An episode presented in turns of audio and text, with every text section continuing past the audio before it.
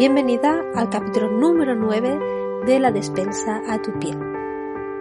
El podcast donde encontrarás recetas, consejos y muchos rituales para cuidar de tu piel de manera natural y con ingredientes que tienes en tu propia despensa.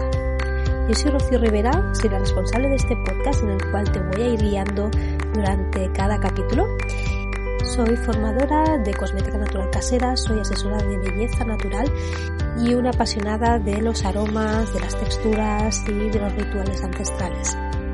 Para conocer un poquito mejor, te invito a que visites www.rociorivera.com donde encontrarás muchas recetas, tips y consejos para tu cuidado natural. Hoy no vengo sola, hoy vengo acompañada, muy bien acompañada, de una persona especial para mí que quiero que conozcáis y que quiero que conozcáis y me encantaría que conozcáis lo que ofrece. Ella se llama Irati, Irati Herrero, responsable y creadora del espacio Memimolab. Memimolab es un espacio experimental de aromas, de olores, de conceptos, de arte, hecho aroma y fragancia. Irati, Irati creó Memimolab como un laboratorio de experiencias, una iniciativa para crear, experimentar y compartir alrededor de conceptos como tomar conciencia del poder del olfato y democratizar el mundo de la perfumería. Ella se formó en la escuela de Gras, una escuela de Gras importante, la Grace Perfumery Institute, y además no ha parado de ir formándose a nivel independiente y llegó y es discípula de, de la perfumista natural Marina Barcenilla.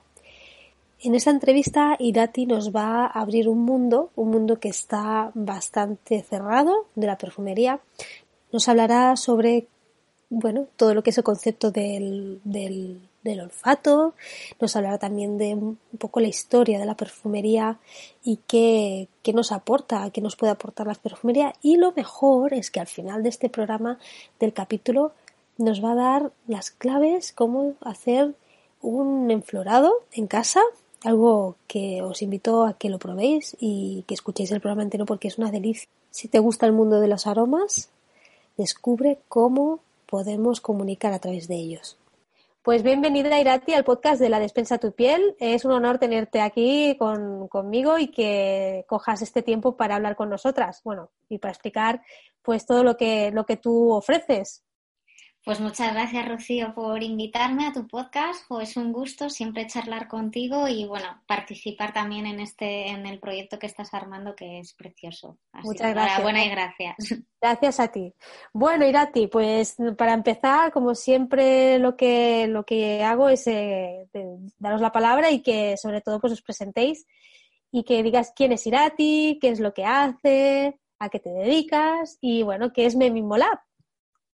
Pues Rocío, yo siempre digo, bueno, que, todos somos muchas cosas a la vez eh, y yo no soy una excepción.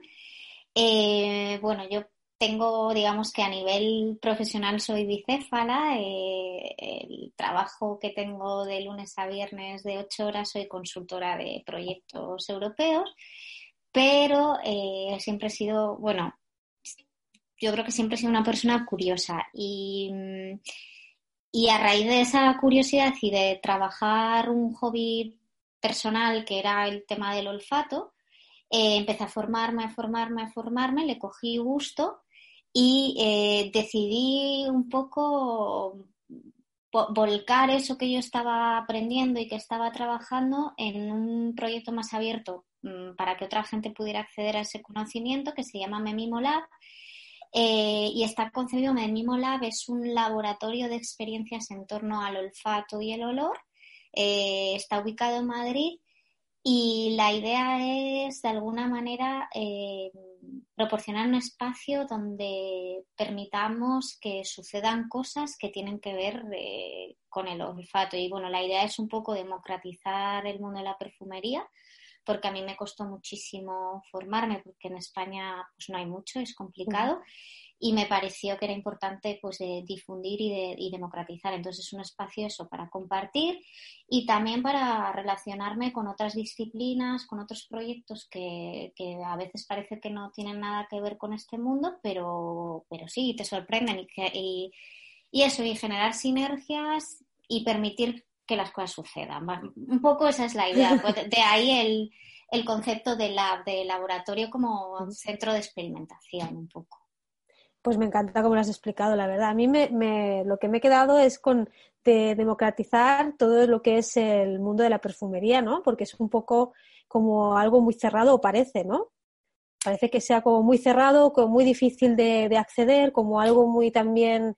Pues sí, a ver, eh, todo depende de donde nazcas, como todo, ¿no? Eh, supongo que si hubiéramos nacido en Francia o en la zona de Gras, pues sería algo casi eh, natural tender a formarte en eso, porque hay una industria muy potente, es la cuna, ¿no? De la perfumería mundial, pero es verdad que en España, aunque hay una industria muy potente y en concreto en la zona de Cataluña, Em, y, España hace y exporta muchísimos perfumes, pero sí que es verdad que se ha hecho de una manera em, desde la industria, digamos, pero no existen escuelas formales de, perfumería. Entonces, si una persona se quiere eh, formar en perfumería en España, pues o se va afuera o empieza, pues normalmente estudia química y luego empieza a trabajar en una industria y ahí en el propio laboratorio se va, se va formando. De ahí que de manera más amateur o mm, eh, si no sigues ese camino es complicado ¿no? Eh, formarte, no imposible, pero eh, y, a nivel mundial, bueno, las mejores escuelas están en Francia, entonces tienes opción de tiempo y dinero para, para dedicarlo a tu formación o si no es, es complicado. Bueno, también ahora que hablas de las escuelas, tú estudiaste en Francia entonces, ¿no? Eh, bueno, yo he sido un poco, he ido picoteando, em, que igual a mí esto me pilló mayor, quiero decir, yo ya había terminado mis estudios universitarios, mi máster, trabajaba en una empresa y ya más en la treintena pasada, pues decidí empezar, bueno, a mí siempre me, me apasionó como, no sé, relacionarme desde el olfato y empecé como a fantasear con la idea de que podía, podía hacer algo con ello y podía entrenarlo de manera como mucho más sistemática. Empecé a mirar, a ver cómo podía formarme y bueno, en España la manera como más fácil de entrar era desde la enología, ¿no? Desde el mundo del vino, que ahí sí que somos bastante potentes, pero aunque me encanta el vino, eh, quería una formación como más específica y al final esa te la da la perfumería. Y empecé a buscar, buscar, buscar y me pasó pues eso que te digo, que en España no encontraba gran cosa. Ahora por suerte hay más gente, no solo yo, sino bastante gente dando talleres de perfumería y se ha ido abriendo, pero en el momento que yo empecé no. Entonces, bueno, pues lo que podía hacer era hacer cursos de verano, eh, porque yo no podía dejar de trabajar. Eh, entonces me fui un par de veranos a GRAS, al Grand Institute of Perfumery, que es GIP, eh, que es una de las escuelas más importantes a nivel mundial, y ahí hice un par de cursos de verano y luego me he ido formando de manera autodidacta y mm, con perfumistas profesionales independientes en Londres sobre todo, con Marina Barcenilla, pues que es mi mentora y, cuando he podido, pues eh, no sé, un par de veces al año voy un par de semanas y, me voy formando con, con ella y otros perfumistas. Qué chulo, qué bonito, ¿no? Mm, me encanta la verdad es que sí. La verdad que sí. Bueno, ahora que dices esto de la formación, también eh, lo que a mí me parece curioso, lo que me explicas es que a ti te despertaba ¿no? el, el tema del olfato. O sea, no, es, no, sabías, no sabías concreto si era la perfumería, pero era el olfato, ¿no? O sea, la sensación que te, o la manera con que te, te digamos, conectabas, ¿no? Con, con algo que te transmitía.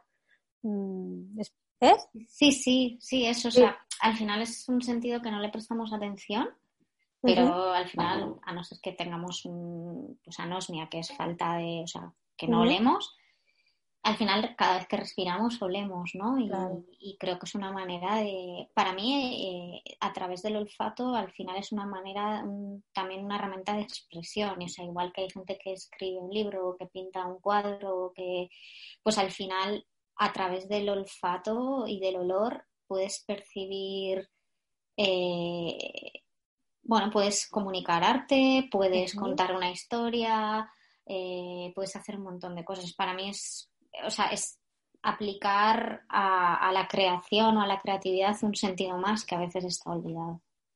Pero sí que es verdad que, es el sentido que menos eh, atención le prestamos. Bueno, tiene mucho que ver con, con la filosofía occidental, como con pensadores y filósofos han asociado ciertos sentidos a, al humano y otros ciertos sentidos a los animales, ¿no?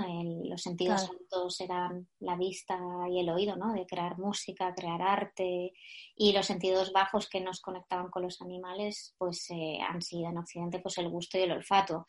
El gusto, la cocina ha revolucionado mucho y, se ha refinado, ¿no? Y, yo creo que se ha ido percibiendo de otra manera, incluso socialmente pero el olfato, la verdad es que mm, creemos muchas veces que, en realidad no sirve para nada, ¿no? Ni siquiera como que mm, si te quedas sin él, como que tampoco tiene tanta importancia. Y es uno de los sentidos que, entiendo, o que por lo menos cuando estudiaba era el que primero tenemos, o sea, cuando nacemos es el innato, digamos, eh, que es lo primero con que nos comunicamos o nos conectamos con, con nuestra madre, con, bueno, y después también es el último que se pierde, ¿no? O el que no se debería perder nunca, en teoría, ¿no? Porque es el que nos hace de sobrevivir. Es lo que... Bueno, como todos los sentidos, con, los, con la edad se va perdiendo agudeza, pero es inevitable. Y sí que es verdad que ese es el, sentido que primero se forma en el útero, incluso. O sea, mm. es el primer sentido que un feto tiene, ¿no? Tiene nunca, valga la redundancia, cuando un bebé nace es a través del olfato como encontrar el camino hacia el pecho de su madre y pueda amamantar, ¿no? Porque todavía no ve, o sea, al final es subsistencia pura, pero es verdad que, tal y como vivimos hoy en día eh, en nuestro siglo, en nuestro año, en nuestras ciudades y en nuestra cultura, eh, bueno, quitando de si te protege de un escape de gas y cosas de ese tipo, en realidad ya no es algo que, bueno, que es tan, tan, no sé, tan crítico, ¿no? Para la supervivencia como, como quizá lo era antes, ¿no? Pero, pero bueno, sí que es... Pero que lo tenemos y que es eso, que cada vez que lo hemos ido como no perdiendo, pero sí dejando. Olvidando, yo creo que olvidando. pero o no prestándole atención. Y entonces, bueno, de repente simplemente el, el volverle a prestar atención creo que es muy placentero, porque con muy poco de repente empiezas como a decir, anda, pero si es verdad, sí, pero muchas veces pensamos, no, yo es que soy fatal para describir olores, o yo es mm. que no tengo ni idea y de repente empiezas a prestarle un poquito de atención, empiezas a practicar y es como muy agradecido porque sabemos más de lo que creemos, porque en el inconsciente lo tenemos todo almacenado. ¿Y cómo funciona, Irati, cuando olemos un perfume? ¿Qué es lo que nos, nos provoca nuestra, en nuestro cerebro, nuestras emociones? Porque debe tener alguna relación muy directa con las emociones, ¿no? Eh, porque supongo que los perfumes se crearon en un principio para embellecer o para crear emociones o, simplemente por para identificar. Explícanos un poquito, si sabes un poquito. Bueno, en realidad el origen eh, de los perfumes, eh, la, palabra lo indica perfumare, es en latín a través del humo, ¿no? y, y, era a través del humo porque porque se utilizaban, pues se quemaban inciensos botánicos y tal para comunicarse con el más allá, con los dioses, ¿no? Era a través del humo hacer ofrendas, pues que luego casualmente olían, ¿no? Eran fragantes para comunicarte con la divinidad. Entonces tiene, bueno, el origen de la perfumería tiene ese inicio quizá tan místico, ¿no? Eh, pero sí que es verdad que a nivel de cómo, cómo se procesa el olfato en nuestro cerebro, como nuestro cerebro procesa el olfato, mejor dicho, hace que eh, no los perfumes, sino los olores en general, están muy conectados, se procesan con la parte derecha del cerebro, que es eh, la parte más primitiva, eh, donde está el sistema límbico, y eso está estrechamente ligado, por un lado, al, instinto, es decir, mm, decides si hueles algo, la función que utiliza tu cerebro es para decir, mm, es bueno me quedo, es malo huyo. Eh, instinto también entendido como, por ejemplo, el sexo, también tiene, está ahí muy relacionado. Y eh, las emociones y los recuerdos se almacenan también en esa zona del cerebro. Entonces, eh, es muy habitual que cuando uno huele algo, eh, de repente le, transporta a un recuerdo o, y más que a un recuerdo, te transporta a la emoción que sentías en el momento que, estabas viviendo, ¿no? O sea, es un recuerdo emocional. Entonces, bueno, un perfume puede tener esa, esa capacidad de, evocar, de moverte por dentro, ¿no? De, de, repente acordarte de algo, pero no solo acordarte de algo, sino sentir lo que sentías en ese momento que viviste ese recuerdo.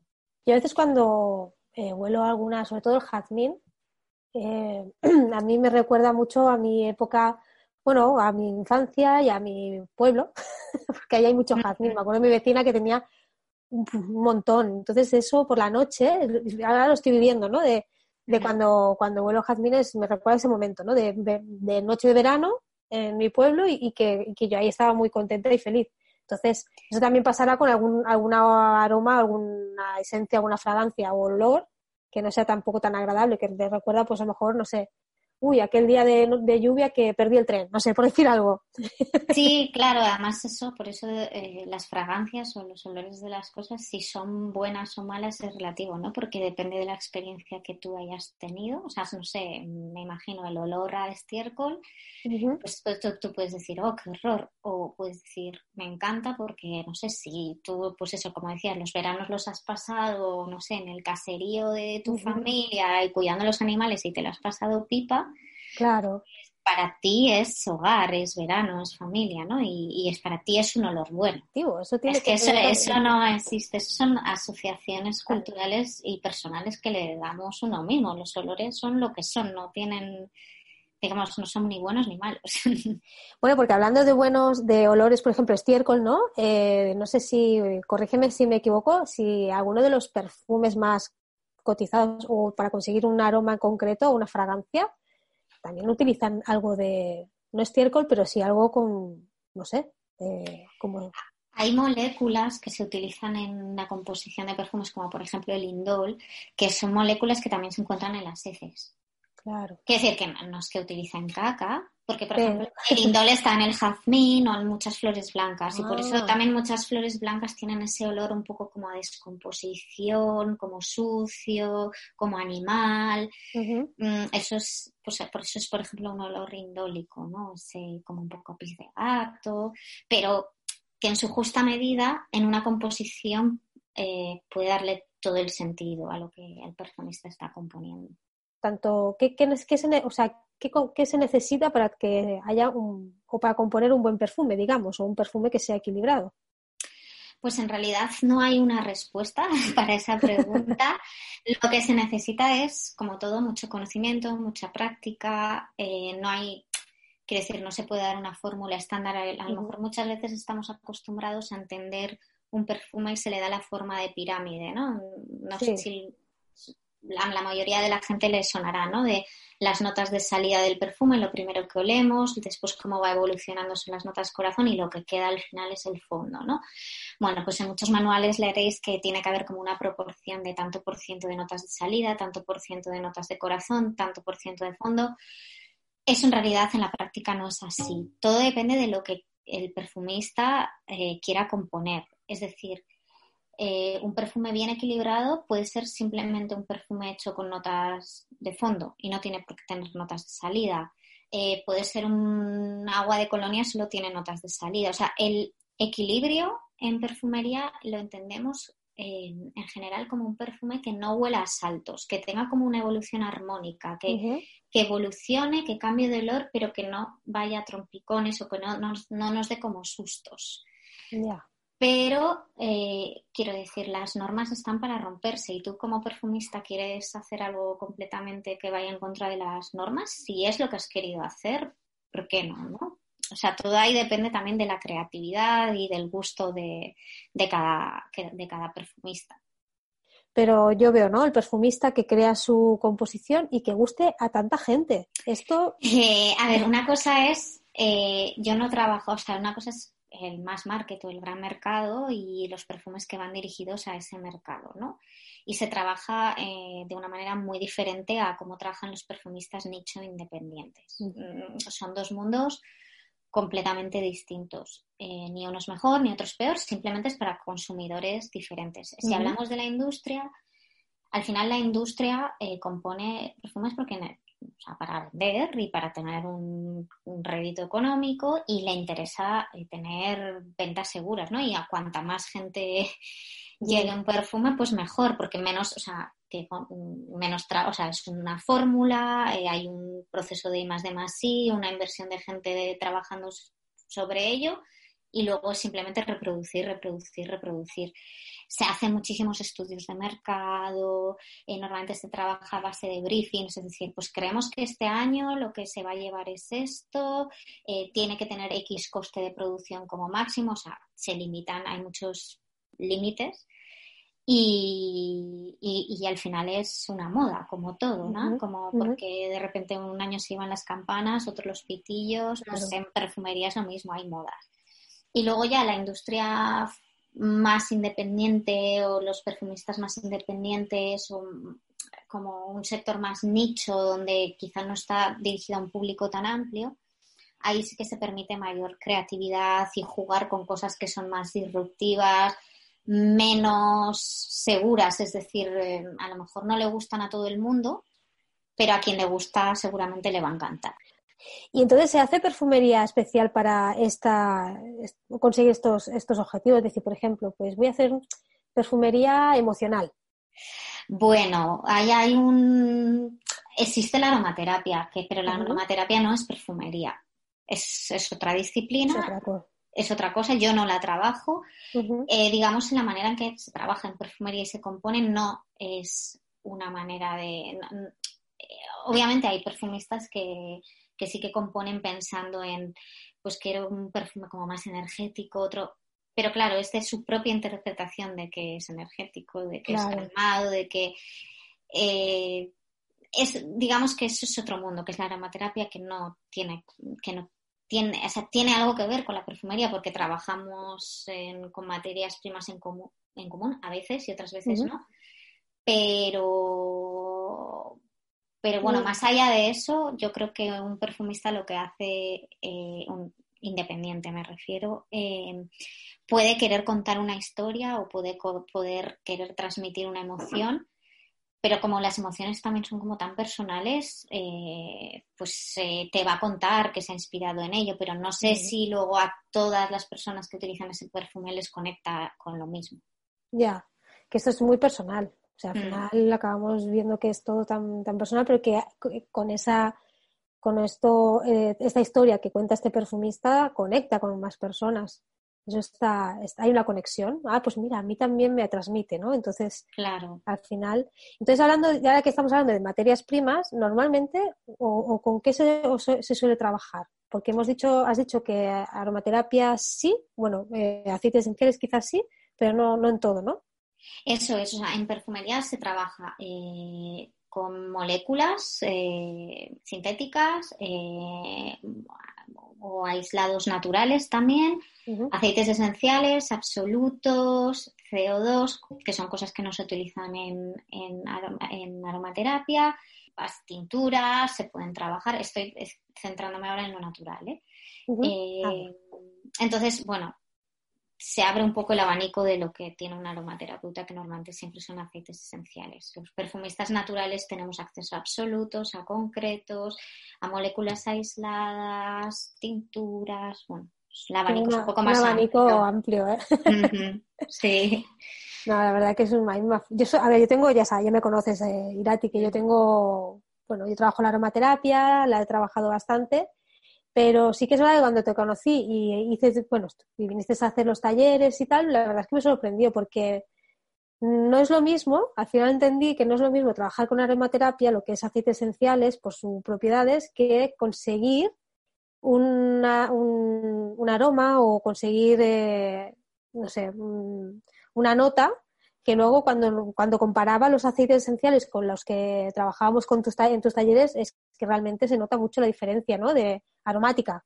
Sí, no tiene nada que ver. A ver, en perfumería también al final, si tú quieres componer un buen perfume, eh, necesitas utilizar unas materias primas naturales que a nivel organoléptico sean excelentes, ¿no? A lo mejor en, eh, para, los aceites esenciales que se utilizan en cosmética o en aromaterapia necesitan unas propiedades específicas pues, para la piel o para el cabello y eso es lo importante. Claro. Es decir, porque no utilizamos las propiedades medicinales, las propiedades energéticas de esos aceites, sino pues, la propiedad de la, de la, el olor, vamos, es el lo olor. que te interesa. Claro. Te interesa que esté extraído de una forma en concreto, que sea de una región en el que el clima es adecuado para cultivar ese jazmín en concreto para que su calidad organoléptica sea la óptima. Es decir, no es lo mismo trabajar con un jazmín grandiflorum de Egipto, otro de Francia, otro de, no sé, de India. Eh, entonces, intentamos tener de lo bueno lo mejor. Claro. Entonces Sí. somos como muy exquisitos en, en eso, ¿no? Pero bueno, es normal, al final esto es- Claro, claro, claro. Y hablando así ya de, de- ya estamos hablando de que el jazmín tiene que ser de, de tal región, cultivado así, ahora que estamos hablando de esto, tú, eh, ¿qué flor? Porque ahora, bueno, puede ser flor, madera, tal, pero ¿qué flor es la que crees que está como, no puede faltar o sí que puede faltar, pero que no debería faltar a lo mejor una composición o que siempre aparece? Bueno, en realidad no hay nada imprescindible, ni en la vida ni en perfumería. Todo es prescindible y, y incluso puede no haber una nota floral en una Mm. composición. Pero si hablamos, eh, si nos retrotraemos a las flores que más se han utilizado, o sea, las clásicas, mm, serían la rosa, el jazmín y el azahar o el neroli. Son como el trío calavera de las flores que más se han utilizado en perfumería, insisto, en Europa. Ah, en Europa, o sea, mm, si fuera Claro, eso es un, en- también, pues eh, entiendo que Madagascar seguramente será el Ilan Ilan, porque es la flor del que más tienen, o, eh, pero lo que es en perfumería, tal y como la conocemos, Occidente, y desde que surgió, pues rosa, jazmín y neroli, diría yo, las tres clásicas.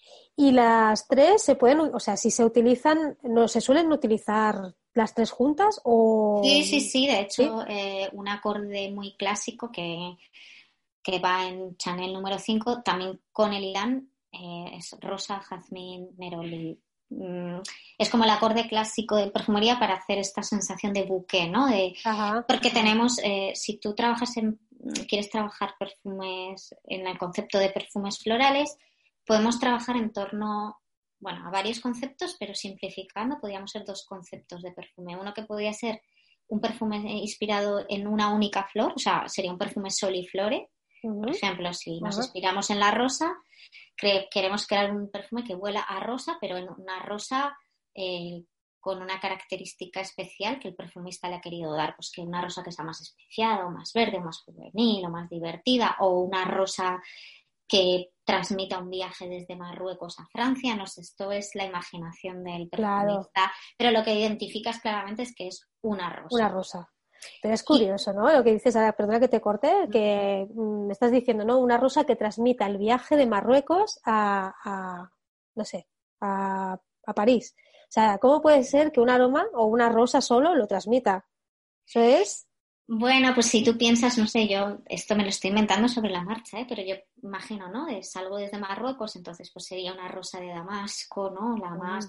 Y luego tengo que cruzar, ¿no? A lo mejor el estrecho en barco, pues hay algo con un toque de brisa marina mediterránea, ¿no? De que llegas a costas andaluzas y luego vas así como cruzando hacia Francia, ¿no? Y cuando llegas a Francia eh, pasas por el, por el sur de Francia, por- bueno, por el sur no pasarías, no, pasarías más por el norte, pues no sé, eh, a lo mejor por algún campo de, de jazmines ahí de gras, ¿no? Y, mm. bueno, puedes pensar en ese recorrido. Eso sería un, un- ¿cómo lo has llamado? Un- Un soliflor o un soli- perfume de soliflor, o soliflore que es inspirado en una única flor, pero luego puedes trabajar en el concepto de buque o, o jardín, ¿no? De un sitio donde hay muchas flores muy distintas. Entonces puedes jugar, pues para hacer un buque puedes jugar con el jazmín, con la rosa, con el loroli y muchas flores más, ¿no? Pero, pero, pero bueno, depende cómo utilices las tres, las tres Claro. notas, puedes ir en una dirección o en otra. Entonces, dentro de lo que son las flores, también tenemos, eh, aparte de flores, o lo que son notas florales, tenemos las notas em, de madera, de ¿Cómo se, cómo se compone todo la, eh, Bueno, creamos, hay, no hay un consenso en perfumería a nivel clasificación, no hay un consenso universal de cuántas, en cuántas familias podemos clasificar las diferentes notas. Pero, a grosso modo, podemos hablar, luego hay muchas más y luego hay subfamilias, pero así como simplificando, tenemos notas amaderadas, maderas, eh, especias, cítricos, em, eh, notas ambaradas, eh, resinosas, inciensos, bueno, frutales, notas verdes, notas rústicas. Tenemos varias familias. y, una nota puede estar en una o varias familias, porque tienen como diferentes facetas cada nota. Y todo bien combinado y sabiéndolo, digamos, eh, digamos, eh, ligar, es lo que te da, pues que haya una buena combinación, una buena armonía y, que vuela o, transmita lo que quieras expresar, ¿no? Eso es. Eso es. Y hablando de, es, bueno, esto no yo pienso, porque un perfumista, mm, o tanto sea de, digamos, a nivel más industrial o pues, un perfumista, todo el mundo puede hacerlo. ¿O es algo que tienes como un don o algo muy especial que has nacido para ello y que lo desarrollas? No, en esta vida mm, hay es, yo creo que hay muy pocos privilegiados que nacen con un don, en concreto los demás, en todo vas aprendiendo. Claro. Y esto, como en todo, pues hombre, yo que sé, a lo mejor hay casos perdidos, no lo sé, pero como todos, eh, eh, lo que hay que hacer es estudiar, estudiar mucho, ser constante, practicar. Y habrá gente que se le dé mejor, y habrá gente que se le dé peor, pero como todo es una disciplina que se aprende y se entrena.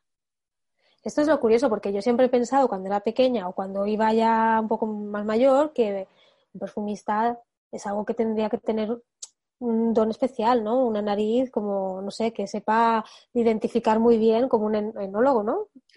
Hombre, pero es que eso se aprende, eso se entrena. Lo que, ah. lo que, incluso la creatividad también se entrena, ¿no?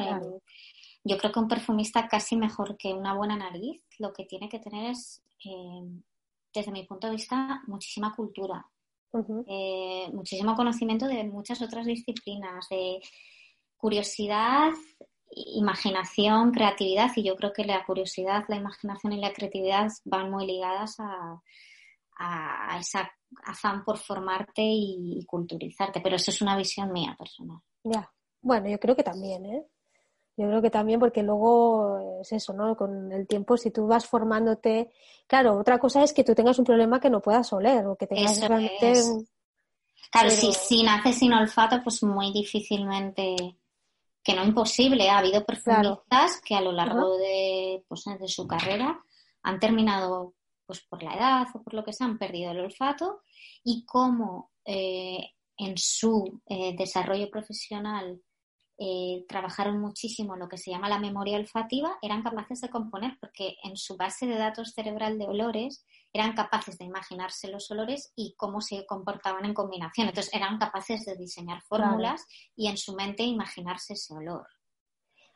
Hay un día, me acuerdo que comentaste, que esto me pareció también, eh, bueno, me, sorprendió, que hay aromas, bueno, hay notas florales, por ejemplo, que no, no, se, o sea, no se extrae de la flor directamente, sino que se crea, porque no, no tiene olor, o, es un olor que, no, que, que, el, hombre ha creado. Entonces, por ejemplo, no sé si recuerdo que dijiste que era la, la violeta, no. No, violeta tenemos. No, pero, por ejemplo, la violeta, a ver, la violeta eh, tenemos eh, una nota natural para componer, pero es la hoja de violeta, no es la flor de violeta, y huele verde, huele terroso, no, huele. Eh, de hecho, el, el, olor a violeta que tenemos en nuestra mente, mm, como de olor a caramelo de violetas, eso no se extrae de la flor de violetas, es una molécula que puede estar en muchas en muchas otras materias primas naturales de las que se aísla esa molécula y es alfa o beta iononas, son las iononas, que no es violeta.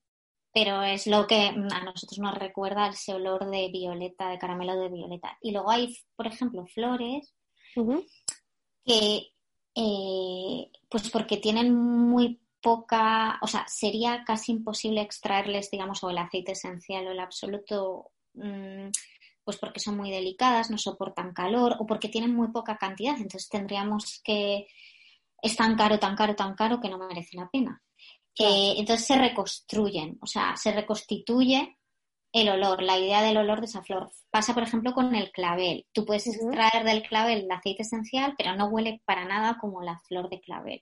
Entonces, ah. utilizando diferentes ingredientes, creas la ilusión del olor del clavel y no lleva una gota de clavel. Lo, utilizas clavo, utilizas rosa, utilizas pimienta, utilizáis vainilla y en una combinación equilibrada recreas como el olor de esa flor. Y no lleva una gota de aceite. Y no lleva nada de aceite esencial ni nada que sea de clavel. No. Qué curioso. No, no. Qué curioso cómo se comportan las materias primas en sí, la naturaleza. Sí, y nuestro cerebro. Nuestro cerebro. también, también. cómo llegar a crear eso y conseguirlo, además. Es, es crear un trampantojo, ¿no? Una ilusión, pero en vez, de, en vez de visual es una ilusión olfativa pero es una ilusión bonita. Mm, creo, ¿no? Que no es una ilusión, porque al menos, pues bueno, es tener ese aroma que te lo recuerda y que es muy buena. O sea, bueno, pero para mí esto es algo muy subjetivo, ¿eh? No es algo que sea... De hecho, al final, con esto, con este ejemplo, se resume lo que es la, para mí es la definición de lo que es la perfumería. Es crear ilusiones olfativas, o sea, crear eh, la sensación de que estás oliendo algo que quieres contar y que no es exactamente eso, ¿no? O sea, a lo mejor tú estás contando una rosa, pero estás contando qué tipo de rosa te gusta a ti. Y no es una rosa que puedes extraer de la naturaleza, es una interpretación que tú como perfumista haces de la rosa y creas una ilusión de una rosa que en realidad no existe.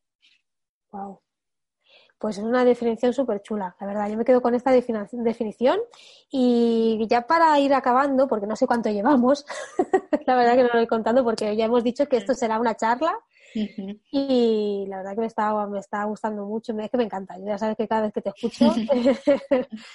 y bueno, más que nada, em, hemos dicho, hemos hablado de que cualquier persona si no tiene un problema, incluso teniendo un problema olfativo, puede llegar incluso a, crear, a ser, a, crear o ser perfumista, o al menos perfumista independiente, claro. Pero si yo estoy en casa y quiero hacerme un aroma, un aroma, bueno, una, una fragancia sería, ¿no? En este caso, eh, ¿es posible con cosas naturales hacer algo que no sea... Mm, es muy complicado. porque, a ver, sí, es posible, pero necesitas conocimientos, porque al final yo siempre digo que lo natural no es inocuo, que a veces hacemos como esa sensación de natural bueno eh, sintético malo y, no es así. Eh, hay que tener en cuenta que primero tenemos que saber con qué materias primas estamos trabajando. Es decir, dices, ay, pues mm, voy a hacer una tintura de esta flor que he cogido. Bueno, a lo mejor es venenosa, cuidado. hay que tener un conocimiento, claro. Entonces, primero, muy importante, cualquier cosa que vas a hacer en casa necesitas un conocimiento y estar seguro de que lo que estás haciendo está bien. Y lo que sí que se puede hacer en casa es hacer tus propias tinturas, por ejemplo, que eso está genial. Eh, puedes hacer tus eh, enflorados. ¿Enflorados? Eh, enflorados es extraer el olor de las flores a través de, con una grasa, con una grasa vegetal, por ejemplo, manteca de karité desodorizada, en la que ponemos los pétalos de la flor que cojamos que tiene que tener olor. O sea, no, no vale una flor con poca fragancia, tiene que ser con mucha fragancia. Posamos ahí la flor en la grasa sin introducirla y a las 24 horas retiramos las flores, que no queden restos, y volvemos a poner otra capa de flores frescas, así durante 30 días, 30 veces, por lo menos hasta saturar la grasa, hasta que cogemos como una pomada que, que, está completamente saturada del olor. De todas maneras, en, en mi blog hay un post que explica cómo se hacen los enflorados y cómo se hacen las tinturas más detalladamente. Entonces, son el tipo de cosas con las que podemos experimentar en casa y conseguir estas pomadas perfumadas, a lo mejor para hacer un perfume sólido. O, hacer tinturas, lo que pasa es que las tinturas no son tan potentes como, como un aceite esencial o un absoluto, entonces, bueno, va a ser como muy light. Y bueno, puedes jugar con tus aceites esenciales, eh, siempre diluidos en alcohol de 96 grados, como mucho al 10 o al 5%, y empezar a jugar. Y, y, probando. Y sobre todo lo que se puede hacer en casa mucho es practicar el olfato, ¿no? empezando poniendo la atención pues a lo que tenemos en la despensa y, no sé, antes de cocinar, si tienes pimienta negra fresca, pues huélela, analízalo, eh, machácalo y ver cómo cambia el olor. Esos son ejercicios olfativos, eso sí que se puede practicar en casa. Esto me, me encanta. O sea, eh, primero, ahora vamos a decir cuál es tu, tu, blog y luego lo dejaremos en las notas de las dejaré en las notas del programa para que vayan a visitarlo. Pero lo que nos acabas de dar es una super clase magistral de cómo hacer un enflorado, de y sobre todo esto, ¿no? De ir probando, eh, de, de, trabajar el, el, aroma y trabajar con aromas sobre todo naturales, que es directamente desde las especies, de... Sí, lo que, lo que quizá es, y eh, tenemos como muchas veces los humanos como esa tendencia, ¿no? De como querer llegar como al, al final desde el principio y tenemos mm. que, eh, a lo mejor para componer una fragancia tenemos que recorrer primero un camino. Es decir, yo siempre digo que más importante que mm, componer, para poder componer un perfume, primero tenemos que desarrollar la memoria olfativa, saber Mm, cómo, cómo es cada nota, conocerla, porque eso es como si un pintor que no conoce los colores que tiene a disposición empieza a pintar un cuadro simplemente mm, mezclando cosas porque sí, al final lo que le va a pasar es que va a obtener marrón y todos sus cuadros van a ser marrones. Pues con la perfumería pasa lo mismo, o sea, como que tenemos como, eh, cuando tenemos este interés, lo que queremos es hacer nuestro perfume. Pero eh, una, pero primero tenemos que hacer un trabajo previo y además yo creo que en ese camino, cuando lo aceptamos, está el mayor disfrute. O sea, casi más interesante que componer es eso, conocer los ingredientes, cómo se comportan, desarrollar nuestra nariz, nuestra percepción olfativa. Y una vez que trabajemos eso, tenemos, tendremos ya tanta información y tanta intuición para ver qué puede funcionar o qué no, que seremos capaces de componer. Pero si empezamos a mezclar por mezclar, eso al final lo que digo, siempre va a terminar siendo marrón. A lo mejor tienes suerte y, y compones algo maravilloso, pero seguramente es la suerte del principiante. Ya. Y entonces tus eh, Memimo eh, se centra más en estas experiencias en que, en que cada persona aprenda a oler y que sobre todo trabaje las notas y, y todo, y, bueno, cada elemento, ¿no? Sería más bien lo que tú propones. Sí, yo siempre digo que mis talleres son, eh, yo no, doy fórmulas, no, yo lo que me gusta son dar herramientas para que la persona que asista empiece a sentirse segura y sepa que está haciendo las cosas bien y pueda ser independiente en su casa y pueda seguir practicando. Porque, bueno, puedes dar fórmulas y hacer un agua de colonia, pero si tú no entiendes por qué eso sucede, por qué se comportan las notas de esa manera, al final vas a replicar, replicar, replicar y, trabajar a ciegas. Entonces a mí me gusta dar esas herramientas para que luego cada uno también, transformándolas a su manera, busque su manera de trabajar. Qué bonito. Pues ya, ya sabéis, em, ella es Irati. ¿Cómo te podemos encontrar, Irati? En, en Instagram, en la página web. Eso es, Instagram y página web sobre, sí, básicamente, porque tengo Facebook también, pero está un poco abandonado, la verdad. Al final no da tiempo para todo. ¿Y cómo se llama tu, tu página y también el Instagram para que te puedan encontrar bien? Pues memimolab.com. Es la web y Instagram es memimolab.